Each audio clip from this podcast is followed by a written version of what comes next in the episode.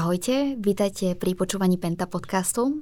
Dnes je našim hostom eh, Joško Fatrsík, zástupca primára urgentného príjmu nemocnice Svet zdravia Galanta. A keďže Joško je veľmi ukecaný, tak sme sa rozhodli, že to naše nahrávanie, ktoré trvalo veľmi, veľmi dlho, rozdelíme na dve časti. Povieme si tentokrát niečo ešte viacej o covide, o očkovaní, o potrebe očkovania, o nejakých dezinformáciách a aj o tom, ako sa fungovalo lekárom počas toho, keď boli červenou nemocnicou. Tak vítaj Joško. Ahojte, opäť. Ahojte druhá vlna naozaj akože udrela na Slovensku plnou silou. Mm.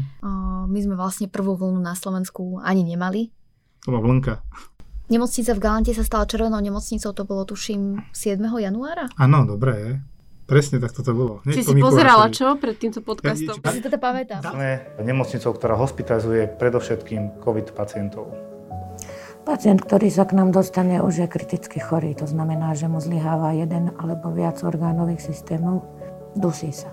Jednoducho nevie sa. Ty si sa vlastne stal potom vedúcim nejakého covidového oddelenia v nemocnici ja by som v Nazval, že koordinátor covid oddelení, lebo jak sme sa stali červenou nemocnicou, tak ja som tak dobrovoľne, nedobrovoľne prihlásil, že a teraz čo, príde 100 pacientov za deň, to je nereálne, to sa nedá.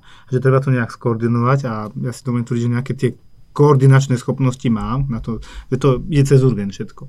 Takže ja som si tak naplánoval, že dobre, títo dva mi to budú pomáhať zapisovať a príjmať, tuto budú ďalší lekári čakať pripravení ako na stanici, predtým museli poprepúšťať pacientov, čo boli necovidoví. A ono taký smiešne bolo, že plán bol, že ideme pomáhať Nitre a nakoniec nám volalo pol Slovenska, že COVID centrum, taký, takýto prívlastok. No a nám tie sanitky chodili tak, že dole prišli, ja som si pozrel tie papiere prekladové z, to, z toho oddelenia z nejakého mesta, z nejakej nemocnice a som určil iba po, typ poschodia, lebo sme sa snažili, aby tí chirurgovia, traumatológia, ktorí predsa, predsa len to nie je ich chlebiček, aby mali takých kvázi ľahších pacientov a to naozaj také náročnejšie, nech majú internisti, ešte tí neurológovia skôr a, a Áro a Iska. A koľko bola vlastne nemocnica červenou? 6-7 týždňov, nech neklamem. No a povedz nám, aké to bolo obdobie. Začiatok bol hrozný. To som naozaj bol do 7 v robote skoro každý deň. Aj keď pre mňa ešte horšie obdobie bolo tesne predtým, niekedy koniec novembra, začiatok decembra, keď som si povedal, že dobre, budem sa podielať aj ja a idem na COVID robiť oddelenie. Že z urgentu sa stiahnuť na chvíľku, potom som sa vrátil ku tomu januáru. Tam bolo také peklo, že som bol na to chvíľku sám, potom mi pridelili až jedného doktora, už tam bolo nejakých 30-40 pacientov, už to bolo veľa. A potom sme sa tak už nejako prerozdelili, že to jeden nezvláda. Tak keď tam umerlo tých veľa ľudí, to bolo peklo. A potom tá červená nemocnica, hoci to bolo kvantitatívne strašne veľa, na začiatku to bolo 36-40 príjmov za deň, hej, aby sa tá obložnosť rýchlo, rýchlo, 3-4 dní, no nebudeme čakať a pozerať sa a po jednu dní príjmať 10. Tak sme to robili tak, že sme príjmali veľa naraz a potom sa ten vankúš vlastne stratil, my sme boli taký vankúš, že dobre, zaplníme a uvidíme, zaplnilo sa a potom už to bolo také pozvolnejšie, už sa to dalo, ako za urgent, teraz hovorím, za urgentný príjem. Čiže už som nemusel toľko chodiť dole, bolo to veľa telefonovania, potom bol problém skôr to, že sme si museli ponechať čistý urgent, čo doteraz ako sa mi zdá nezmysel, že nám vozili naďalej pacientov, ktorí nemali COVID. Takže sme mali čistý a špinavý urgent, hoci sme boli červená nemocnica. A problém bolo potom ho niekam poslať toho pacienta na príjem, lebo však aj tie nemocnice praška, praskali vo švíkoch, všetky, či už s červenými pacientami alebo bielými. Čiže a to, to sa mi strašne nepáčilo, že toto sme, sme museli obtelefonovať, to niekedy bolo na dve hodiny telefónu a pacient sa v podstate riešil len telefonicky, že kam ho uložím. Že hľadáte mu miesto a to je také dosť, no, Joško, a nebolo v tom období menej pacientov, ktorí chodili na urgent, poviem to tak, že v úvodzovkách s blbosťami? Lebo to veľakrát bolo... si hovoril, že chodia aj s blbosťami. Prvá vlna toto mala, že sme si na pár dní som tam postrel, že nejako to tu je kľudnejšie, 6 pacientov za, za 10 hodín, ale všetci boli prijatí. Žiadne blbosti. Že, že evidentne sa to dá, že keď sa zlákli tí ľudia to, toho covidu, tak zrazu nechodili. A vtedy nám tlieskali, ja si hovorím, no teraz nám netlieskajte, ono to podľa mňa príde inokedy, no tak prišlo to inokedy. A vtedy bolo také obdobie, keď si tí ľudia uvedomili, že sa boja. Veď my keď sme boli červená nemocnice, ja si pamätám, došla pani so synom, s nejakým členkom alebo čo na vozíku ho viezla a to bol taký prvý, druhý deň, čo sme boli červená nemocnica a niektorým ľuďom sa to jednoducho do uší nedostalo. Ja nechápem, ako to môže stať, ale dobre. A došla, no ja mám so synom a tak automaticky, to, vy máte COVID. Nie, nemáme COVID. No tak ale my sme červená nemocnica. Prosím. Jej vystrelili oči a keď pochopila, že vlastne ona je viac menej v covidovej nemocnici, epicentre všetkého, v epicentre všetkého začala utekať s tým vozíkom. Pri schodoch pochopila, že s vozíkom tam nepôjde ten pán, čo bol na vozíku, taký 20-30 ročný, s tým členkom, zrazu začal behať po schodoch a oni zmizli. A jak gafor, to bola taká rýchlosť, že no, aspoň na niečo to je dobré. Ako nič moc Prirodzený filter, hej. Nič moc im nebolo. My sme vlastne spolu niekedy, to bolo tuším v januári, februári, kedy sme natáčali také video v Kalanskej nemocnici aj s tebou, aj s doktorkou Vodákovou. A ty si tam vtedy povedal, že je veľmi frustrujúce, že ľudia, ktorí sa dusia, nevieš im pomôcť. Tak možno skús približiť, že vlastne ako ten COVID vyzerá, akých pacientov ste tam mali? Takých, ako máme aj teraz. Ten, to, to dusenie hlavne ľudia nechápu, čo to je, že dusím sa. Oni, však aj vy to niekedy poviete, že škaredo kašlete, mňa až dusí, no nedusí. Dusenie je pocit, subjektívny, hej, či to je váš vlastný pocit. A ty hovoríš, že veľa beháš. Takže teraz si Behám. predstav, že ťa donútim behať, bežať tisíc metrov skoro naplno a poviem ti, že ale musíš ďalej bežať. Tam ťa na pás a musíš bežať. Ťa nejak pripútam a musíš bežať. Ale ja už nevlázem, musíš bežať. No asi tak spadnem ten... a neudýcham to. No, toto sa deje tým pacientom, oni sa neskutočne vyčerpávajú. Čiže oni stále bežia, sú zadýchaní, idem rýchlo srdiečko, čiže ako keby stále bežali a vy im dávate kyslík, pri ktorom sa im trošku polepšuje. Hej? A teraz sa dostanete už, keď boli tie vysokoprietokové hajflovy, kde všetko išlo na plné pecky a už mu to nestačí, on stále beží. To, takýto je to pocit. Ja, my to tak vidíme, hej, ja som to teda málo kedy zažil, lebo ja iné, každý si predstaví dusenie pomaly, aké dusíte králika e, pod krkom namiesto dusenia v e, rúre, hej. Takže nie, že vám drží niekto krk, to je iný pocit zase, ale to dusenie takéto e, pri covide je presne, aké by ste zabehli, ale musíte bežať ďalej. Máte vyplutý jazyk, ale nevládzete, ale musíte bežať. A keď už ten pacient naozaj to nevládze udýchať sám, vtedy nastáva ten moment, kedy vy ho dávate do umelého spánku a napájate ho na umelú plúcnú ventiláciu? Z viacerých dôvodov, áno. Poprvé, e, umelá plusná ventilácia je presne aj na to, aby mu pomohla s dýchaním. Zároveň toho pacienta musíte sledovať, aby to nevnímal. A keď to vníma, tak samozrejme na to aj horšie reaguje.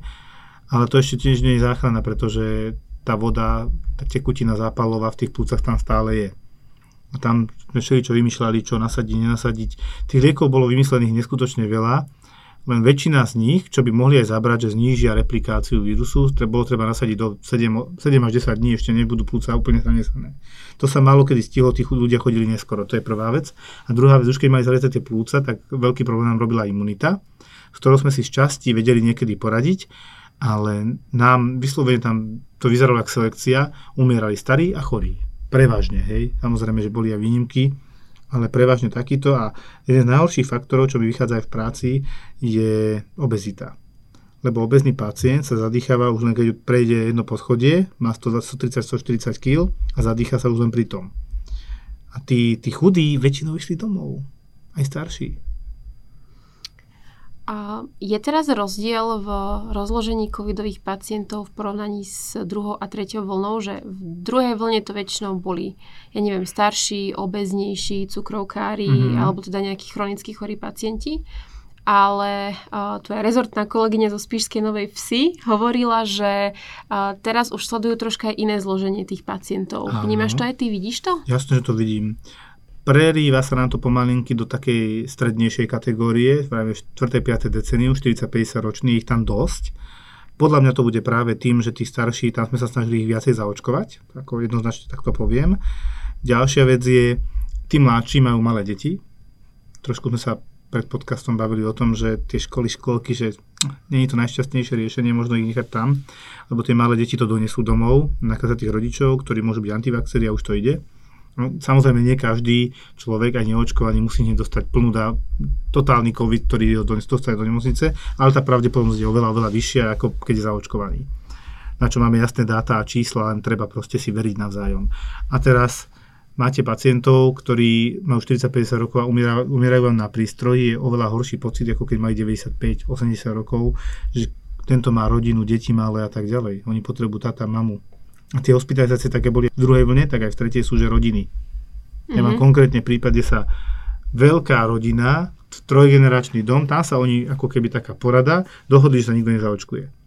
No tak postupne išli jeden, druhý, tretí a oni, aj keď dokonca myslím, že som na druhý deň oznamoval umrtie starého človeka, tak akože nejak to nebrali. Neuvedomili si, že je to kvôli tomu, že sa nedali zaočkovať? No, že, majú, že majú určitú časť zodpovednosti aj oni na tom. Uh-huh. A počas toho, keď bola Galantská nemocnica červená, tak o, mohli sa blízky lúčiť s tými svojimi príbuznými, ktorí už ste asi vedeli, že môžu zomrieť?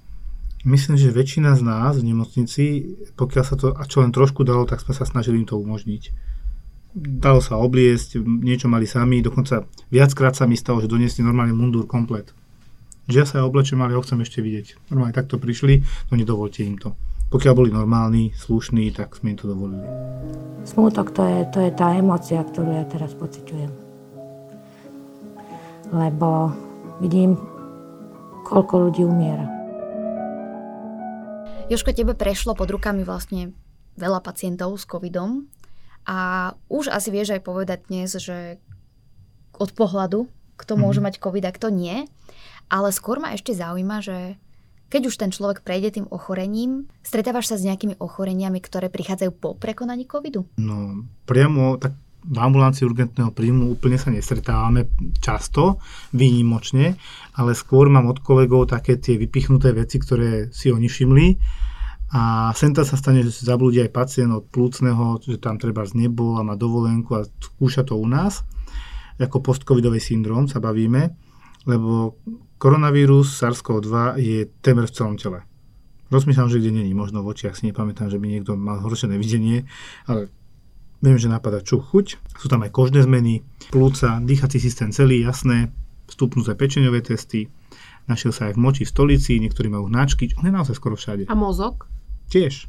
Tým, že je v čuchovom, chuťovom mm-hmm. Trakte, tak bohužiaľ uh, u nejakých 8 až 10% pacientov, však píšem tú prácu, tak do toho trošku vidím, sa dokázalo ako prekonanie zápalu mozgu a lahunka encefalopatia, teraz to niektorí volajú, že brain fog, je taká mozgová hmla, čo sú pacienti dekoncentrovaní, zle spávajú, sú iní, nemajú sneakers, hej, nie sú to oni.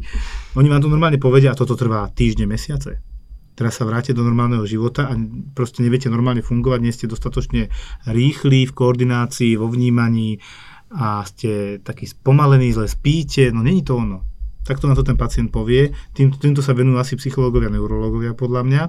No ale potom tu máme také hmatateľné veci, že plúciari nešťastní, kde môžu byť jednak fibrózy plúc a druhá, ako sa hovorí, hej, na druhej strane e, pacienti, ktorí pokašľavajú ďalej, necítia sa úplne dobre, nemajú takú výkonnosť po tej dýchacej stránke a riešia s pulciarom, že prečo.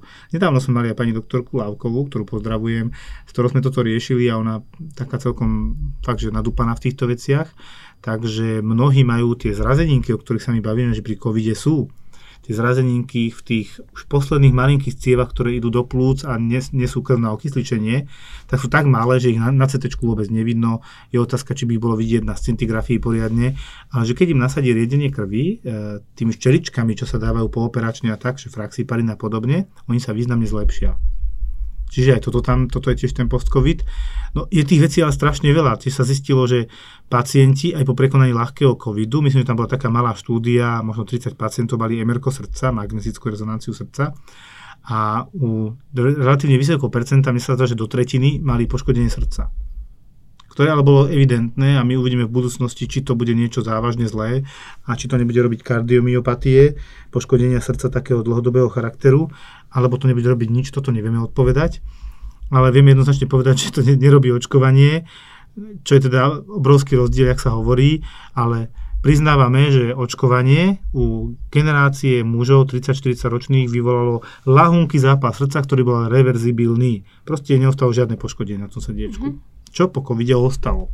Bolo to vidieť na magnetickej rezonancii, čo je metóda voľby momentálne na dokázanie poškodenia srdca nejakého iného mechanizmu, ako je také tie štandardné veci, že chlopne, alebo poembolí, keď je srdce také dekompenzované a, a nevládne, tak to na mr vidíme.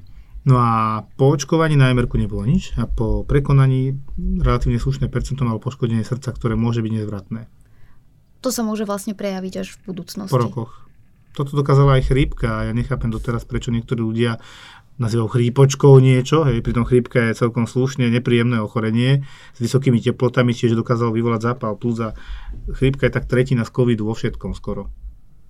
To som zvedavá potom na tie štúdie a tie štatistiky, ktoré vlastne vzniknú niekoľko rokov po, po? A že ako vlastne sa budú tí pacienti správať a respektíve ako tie ich orgány budú na toto reagovať. No, to sa bavíme srdce, reumy, nervové poruchy, čo môže byť. Depresie. Hm. Tie sú už aj teraz. No, to hej. A ty si bol po covide na CT? Či nebolo treba? Na čo?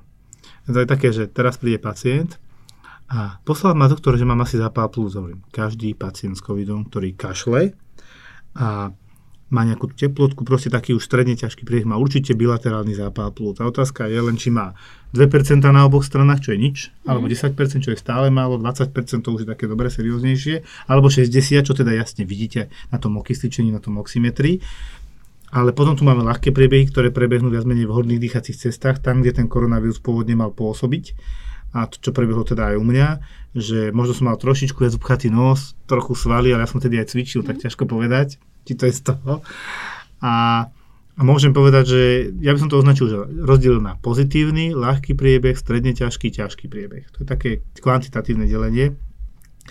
A ja, ja teda úplne jasne vidím na tých pacientov, že tí, čo sú zaočkovaní, a sa to budem hovoriť dokola, lebo to, to je pravda, nie sme nikým platení, tí, čo sú zaočkovaní, majú na 95% ľahšie priebehy, ako majú tí nezaočkovaní. A máme priamo aj dôkaz, nedávno bol pán, taký 50-ročný a taký pevnejší a má tak stredne ťažký priebeh, ale išiel nakoniec do nemocnice 50% plus, myslím, že mal postihnutých. A on tak tiež akože hovorím zaočkovaný a ja nerobím rozdiel, ja spýtať sa to normálne spýtam aj kvôli mojim štatistikám a nie som zaočkovaný. Takže ešte príde celá rodina, že nie, nie, nie, manželka je zaočkovaná. A tá má nejaké ťažkosti. Ona je pozitívna. No dobre, ale má ťažkosti? No nič, že není. Takým akože nechcel to, to ani nahlas povedať.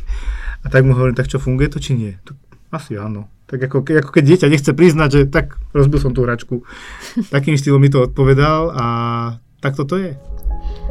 Vidíme, že ochorenie sa šíri naprieč celým svetom, prichádza vo vlnách, či to bola epidémia moru, záškrt, detská obrna, osýpky, na ktoré dodneska v neočkovaných krajinách umierajú deti. Historická skúsenosť nám hovorí, vakcinácia je to najlepšie, čo existuje Aktuálne v Galanskej nemocnici ten pomer tých, ktorí sú hospitalizovaní a sú očkovaní a neočkovaní je aký?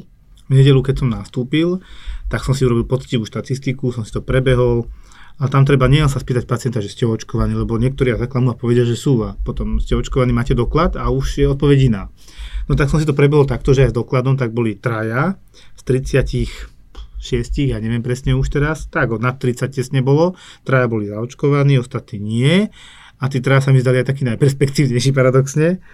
A potom sa trošku situácia zmenila, musíme si dať ruku na srdce, že sa nám pravidelne deje v nemocniciach to, že príjmeme pacienta, má PCR negatívne, o 3 dní je pozitívne a nakazí pol oddelenia. Chvala Bohu, ale že sú zaočkovaní, lebo aj teraz mi volal kolega z neurológie, že Joško, no, a on je tiež taký trošku, že uvažuje nad tým, ako to naozaj je podľa neho. Máme tu 6 zaočkovaných a 6 nezaočkovaných. Ako mi to vysvetlíš? Tak som potom tak popozeral to, hovorím, daj mi čas, pozriem sa. Že popýtal si sa ich, alebo si aj pozeral, že nepozeral som, to je pravda, že či majú potvrdenia, ale že teda asi hej, ak ste to písali vy internisti, hovorím, dobre. A to bolo potom tak, že presne sa stalo, že jeden pacient sa vrátil z nejakého zákroku a hoci mal prvé vyšetrenie negát, potom vyšiel pozit nakazil tú jednu izbu, chudák, a sa nám tam ocitlo asi 6 pacientov interných, ktorí síce boli zaočkovaní, ale boli pozitívni, ale len preto boli preložení na to covidové oddelenie. A väčšinou sú to aj takto tí pacienti, že oni tam síce sú, ale sú tam s úplne iným ochorením. Ja mám teraz som mal dva príjmy, už mi sa zdá, že síce jedna bola zaočkovaná, jedna nezaočkovaná, ale oni nemali problém s covidom, ale mali problém s tým, že mali minerály na bode mrazu, čo je tiež veľmi nebezpečné ja som to aj v podcaste hovoril, že toto sa tiež deje, že taká doba pitia čistej vody a až do extrému, že 8, 8 litrov niektoré ženy vypili. Väčšinou je taký problém žien.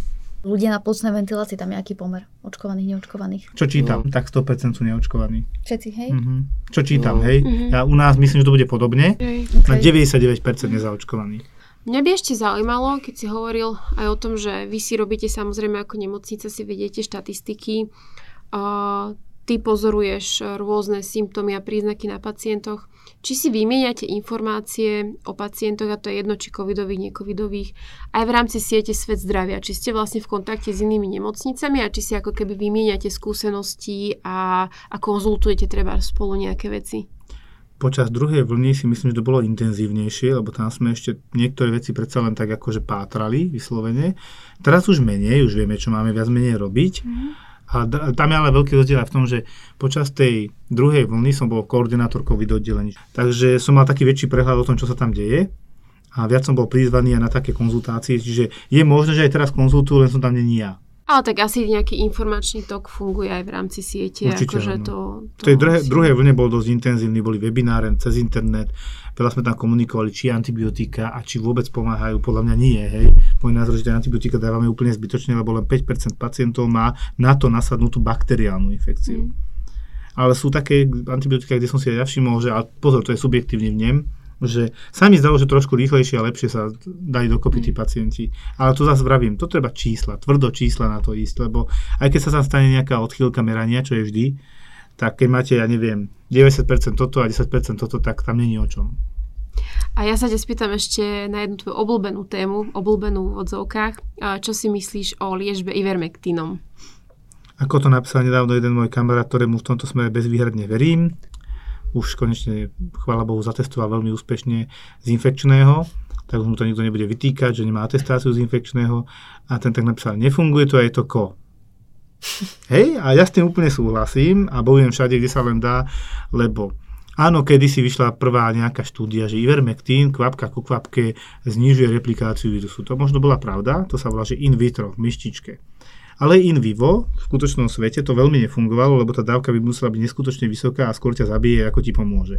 A jak, vždy, ja niečo nové, ivermectin, to čo je, tak som si to naštudoval a bolo tam jasne napísané v nejakej štvrtej kolónke, kde sú teda nežiaduce účinky, tak to som si tak od, odklikol, že toto ma viacej zaujíma, že dobre, tak tam bolo.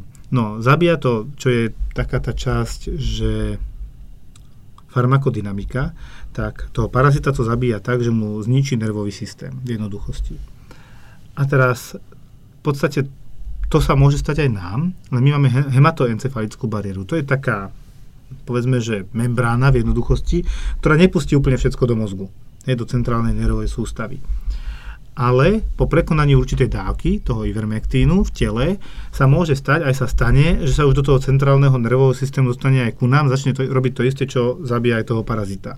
A keď som si začal, začal čítať tie príznaky, že ataxia, to je taký divný tras rúk a také zášklby, potom presne, že zášklby, myoklony a tak, proste také divné tyky a pokračovalo to, že slepota, koma, smrť. A že, ú, to je bohvie čo.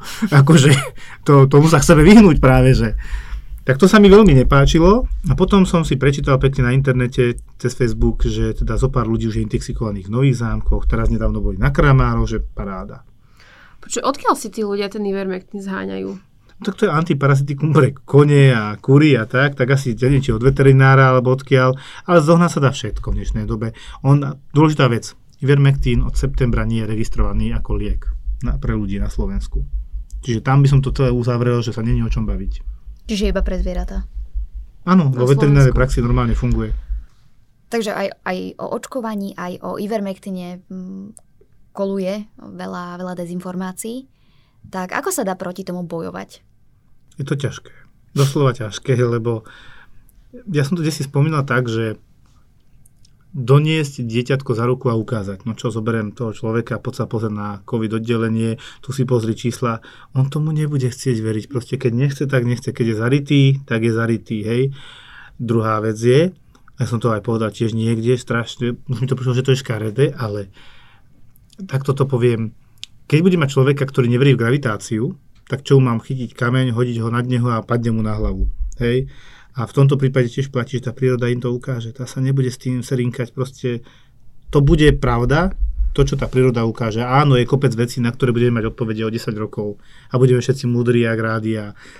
No ale už teraz vieme mnohé veci a ja si myslím, že keď neveríme lekárom, tak už potom neviem, kde sme. To je ako keby som neveril automechanikovi, že mi správne opravil auto a každého obvinil, že no, to si ty pre firmu niečo vybavil tam, že si mi tam teraz dal tento olej a ten druhý lacnejší. To keby som takto išiel v každej chvíľke života, tak kde skončíme? A mal si ty nejakého pacienta, ktorého sa ti podarilo presvedčiť, že vakcinácia je správne riešenie a mal by sa dať zaočkovať? Mal som jednu pani učiteľku, s ktorou som, odkázal som si, že som mu asi ukecal.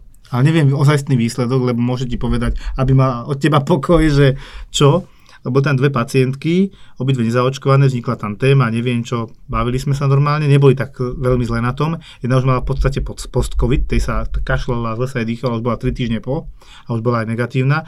Táto pani učiteľka bola pozitívna, mala nejaké minimálne postihnutie, dobré výsledky, celkom to perspektívne vyzeralo, bola chudučka.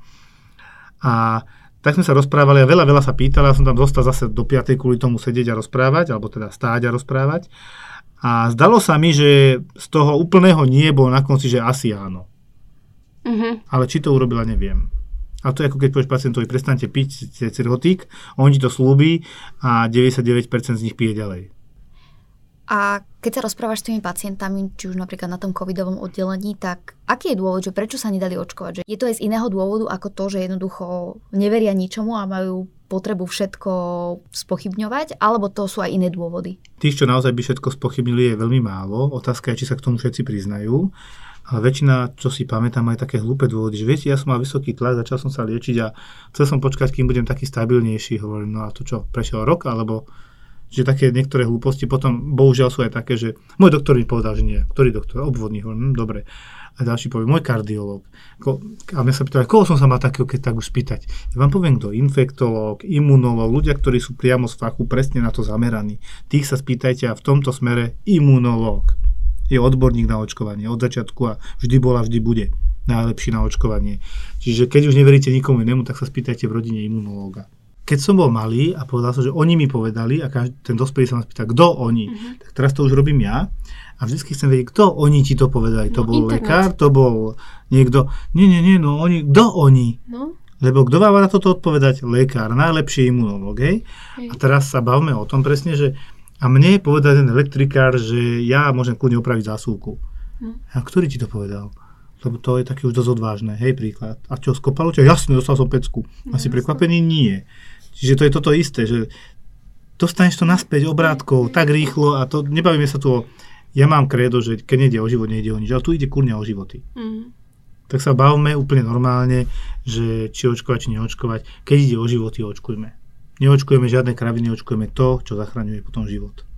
V konečnom dôsledku. A určite aj keď niekto povie, a za očkovanie som mal stredne ťažký priebeh, ale nezomrel si. Je vysoká pravdepodobnosť, že bez toho by si zomrel. O toto tu ide celý čas. Neviem, keď to pochopia. Nevadí. COVID ma naučil starať sa o pacientov, ktorí sa dusia. Čo mi vzal, trošku optimizmu a život rodinou. Tak aby sme uzavreli túto covidovú tému, tak Joško, aká je teraz vlastne nálada medzi vami zdravotníkmi? Bojíte sa, že teraz táto tretia vlna bude to isté, čo ste zažívali počas druhej vlny, keď ste boli červená nemocnica? No už je to to isté, čo sme zažívali, akurát nie sme červená nemocnica. To, to je ten hlavný rozdiel. A s tým teda, že tu už máme aj očkovaných, kde naozaj vidíme tie ľahšie priebehy, aj keď sú v nemocnici niektorí, skôr sú prijatí pre iné problémy, lebo kľudne môžete mať zlomenú nohu a byť pozitívny a ste zaočkovaní, tak už ste v nemocnici a ste zaradení medzi covidových pacientov. A toto treba povedať. Samozrejme sú aj takí tiež, ktorí sú s covidom nezaočkovaní a môžu mať zlomenú nohu. Hej, a tých je strašne málo tiež. Asi tak málo ako je tých očkovaných. No a tá atmosféra je zlá. Dneska, keď som odchádzal, tak sestričky mi hovorili, to sa už nedá, ja dám vypoveď, nechám tú kabelku a idem preč. To tam proste padne viackrát za deň. Potom už aj so záchranármi si niekedy skáčeme do vlasu, lebo oni musia dlhšie čakať vonku, lebo ja nemám lôžko, priestor, oni nemajú preto pochopenie, treba im to vysvetliť, ja mám potom už tiež svoju hranicu trpezlivosti samozrejme. Čiže už to vplýva na naše psychiky zase tak, jak to bolo v tej druhej vlne. Ale rozdiel je fakt obrovský v tom, že nie sme červená nemocnica a ani byť nechceme, podotýkam. Ďakujem. Takže nechcete prevziať eh, zodpovednosť, ako vám bolo vyčítané? Ešte to nie je o zodpovednosti, to je o tom, že položí to tú nemocnicu úplne na lopatky. Toto nechceme. My nemáme problém s zodpovednosťou.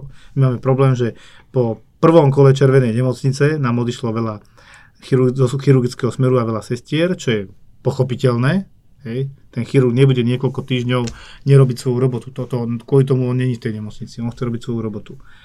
Takže keď nám to urobia druhýkrát, tak ako čo veríme, že sa nestane, tak aj už len kvôli ním, tým chirurgom, by som povedala za nich, že toto určite nie. Toto nechceme. Myslím, že tú prevádzku dneska zvládame, aj keď myslím, že s vypätím posledných síl. Takže tí ľudia, ktorí v tej nemocnici pracujú, tak pracujú naozaj nie na 100%, ale na 150%. Jožko, ďakujeme ti veľmi pekne, že si dneska prišiel, že si nám porozprával o tom, aká je naozaj veľmi palčivá situácia nielen v Galanskej nemocnici, ale v princípe vo všetkých nemocniciach na Slovensku a že teda COVID tu bude s nami pravdepodobne ešte dlho. Hmm. A Ďakujeme, že si nám opäť porozprával aj o tom, že vakcinácia a očkovanie je jediná cesta a ako zostať asi živý a zdravý. A budeme ti držať veľmi palce tebe aj všetkým tvojim kolegom z Galanskej nemocnice aj všetkým zdravotníkom, aby ste to zvládli a aby sa zvyšovali čísla zaočkovanosti uh, slovenskej populácie. Ďakujeme. Pekne povedané. Ďakujeme, Joško. Ďakujem. Čau. Pekný večer. Ahoj.